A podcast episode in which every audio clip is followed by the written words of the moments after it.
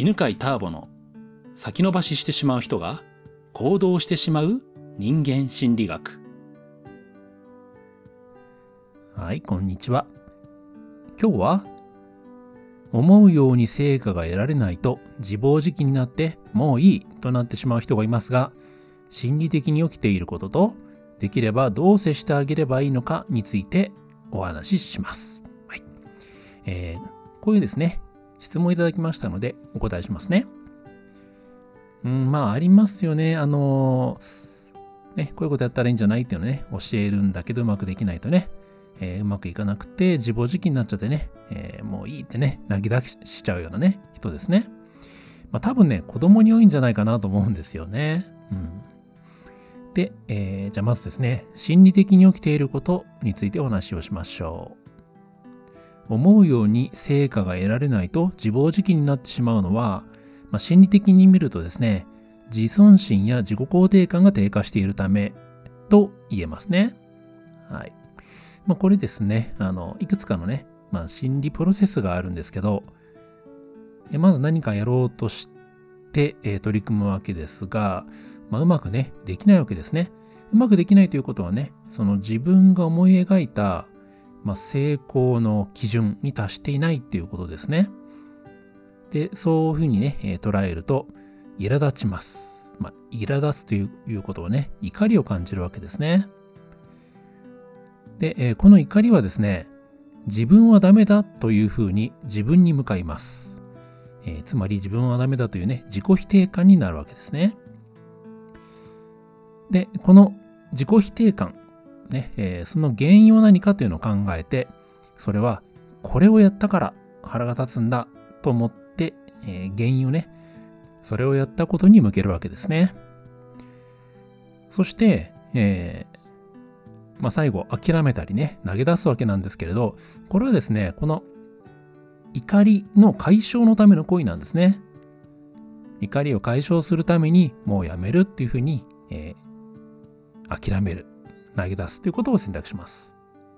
まあ、このようなね、心理プロセスを経るわけなんですが、まあ、ちょっと知っておくとですね、いいことがありまして、えー、このね、うまくいかなかった時に苛立って投げ出してしまうというのは子供に多いんですね。まあ、あまりそうですね、大人でそんなには見ないですよね。はい。で、えー、なんで子供に多いかというと、理性を司るのがね、前頭葉の部分なんですね。脳のね、まあ、頭のおでこのあたりの部分なんですけど、このね、イライラした時に、えー、そのイライラを抑えるというのが理性なんですよね。で、この理性の部分、ね、前頭葉の部分というのは、二十歳くらいまで発達し続けるということが分かってるんですね。えー、なので、10代ではですね、まだ未発達なので、えー、自分の感情をですね、理性で抑えるっていうことがね、難しいんですね。だから逆に言うとですね、えー、10代の時にはね、なんかこう理性的じゃなくすぐ投げ出しちゃっていた子が、二十歳超えたあたりから、だんだんとですね、粘り強く、ね、諦める場面でも、いや、もうちょっとやってみる、みたいな感じでね、理性的に振る舞えるようになるというのは、まあ、よくある現象ですね。まあ、そういうですね、えーまあ、子供に多いというね、えー、ま、前提はあるんですけれども、まあ、そういうね、まあ、子供だったりね、ま、大人でもね、うまくね、感情がコントロールできないような人がいますので、ま、そういう人にね、どんな対処をすればいいか、どんな接し方をすればサポートできるかというお話をしましょうね。はい。えー、プロセスとしては4つあります。はい。じゃあ1つ目。これはですね、感情の共感をしてあげます。まずはその人の感情に共感して理解を示すことが大事なんですね。まあ、つまりね、うまくできなくてイライラしてたらね、あうまくできないとイライラしちゃうよね、という一言がですね、相手の怒りをね、沈めるんですね。えー、これはですね、人の脳というのは自分の感情を、ね、一緒に感じてくれると、と特にですね、怒りに関しては、スーッと収まるというのがね、実験でも分かっています。えー、なので、えー、決してですね、うまくいかない、イライラしている、えー、その人に対して、そのイライラに対して否定的な反応を示さないようにしましょう。うん、ね、え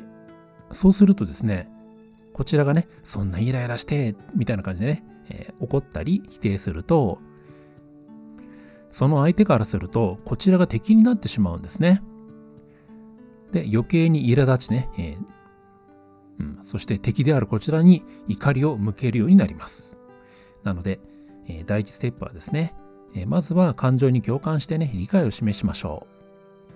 そして、えー、ステップの2がですね、ねぎらうですね。ねぎらうというのはね、ポジティブな言葉を使ってその人の自尊心をね、高めてあげることです。具体的には、失敗したことについてではなく、行動したこと、意欲があったことを承認してあげます。例えばね、やってみたことが素晴らしいよとかね、苛立ったということは成功させたかったんだよね。その意欲が素晴らしいと思うよ。というふうにね、伝えるんですが、えー、この時ですね、大事なポイントがありましてね、素晴らしいんだよではなく、素晴らしいと思うよというね、まあ、イメッセージですね、相手のね、私ね、私はそう思うよというふうに伝えるのが大事です。もしですね、それが素晴らしいんだよっていうふうに断定するとですね、まあ、断定した意見になりまして、相手からね、えー、するとね、いや、失敗したら意味がないんだっていうふうにね、自分の意見で反発したくなるんですね。素晴らしいと思うよというとね、それはあくまでこちらの意見なので、まあ、それを否定するっていうのは難しいわけですね。で、もしね、まあ、相手がね、いや、自分をね、成功できなかったらね、失敗だと思うって。まあ、言うならば、うん、そうだねで別に構いません。えー、意欲が素晴らしいと思うよっていう意見を伝えることによって、あ、そういう捉え方があるんだなって、そういう見方があるんだなっていうのはね、相手の記憶に残ります。何回もね、繰り返し伝えることによって、失敗したとしてもね、やってみたということが素晴らしい。ねえー、失敗したとしても、成功させようというね、意欲が素晴らしいっていうのがね、だんだん相手の中にね、こう、考えがね、定着していきます。これが2つ目でしたね。そして3つ目。成功体験を確認するということをします。その相手はですね、えー、まあ、成功をしようと思ってね、挑戦したんだけどうまくいかなかったと。で、うまくいかなかったことによってセルフイメージがね、傷ついているんですよね。あできなかった自分ってダメだなっていう感じです。え私は何をやってもダメだと。っていうね、えー、セルフイメージになっていますので、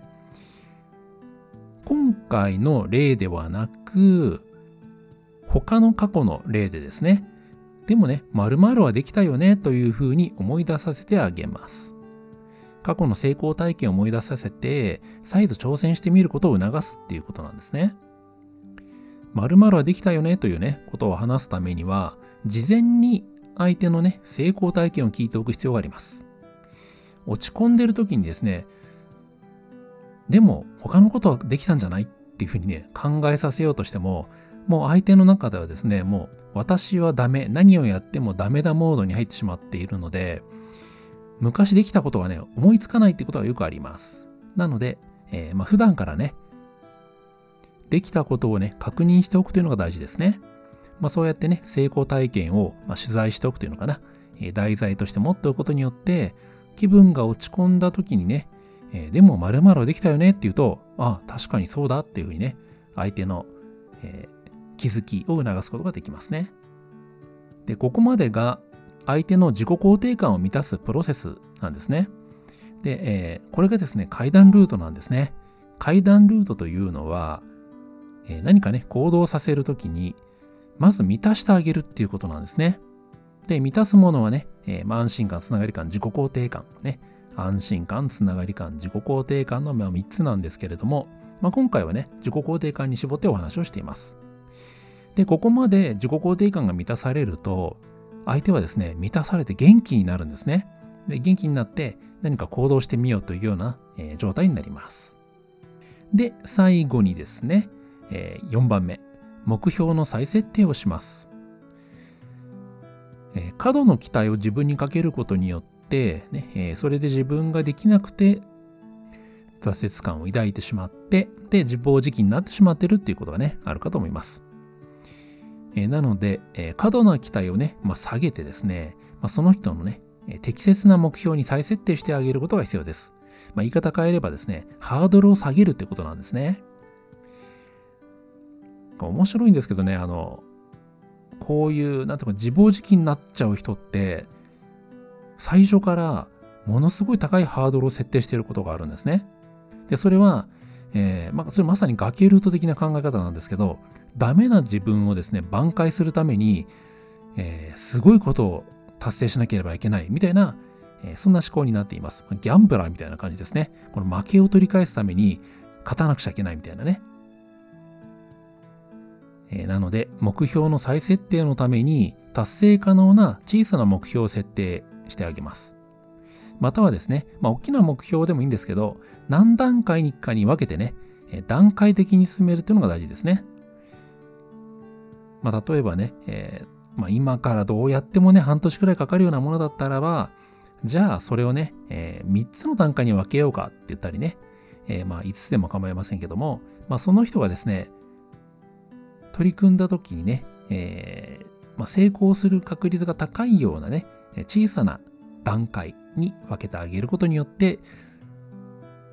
自信を取り戻すことができます。はい。まとめるとですね、え今日の話ね、思うように成果が得られなくてね、自暴自棄になっている人にはですね、4つのステップがありますね。1つ目は、感情の共有をしてあげること。共感することですね。次にねぎらうことですね。うん。意欲とかね、行動したことが素晴らしいと思うよというね、アイメッセージで伝えましょう。そして、え3段階目が成功体験の確認ですね。でも〇〇をできたよねっていうね、えー過去の成功体験を思い出させます。で、えーそうやってね、自己肯定感を満たした上で目標の再設定をします。小さな目標を設定したりね、何段階かに分けて取り組むように促しましょう。では、今日はここまで。また次の音声でお会いしましょう。ありがとうございます。この番組は犬飼ターボ、ナビゲーター竹岡由伸でお送りしました。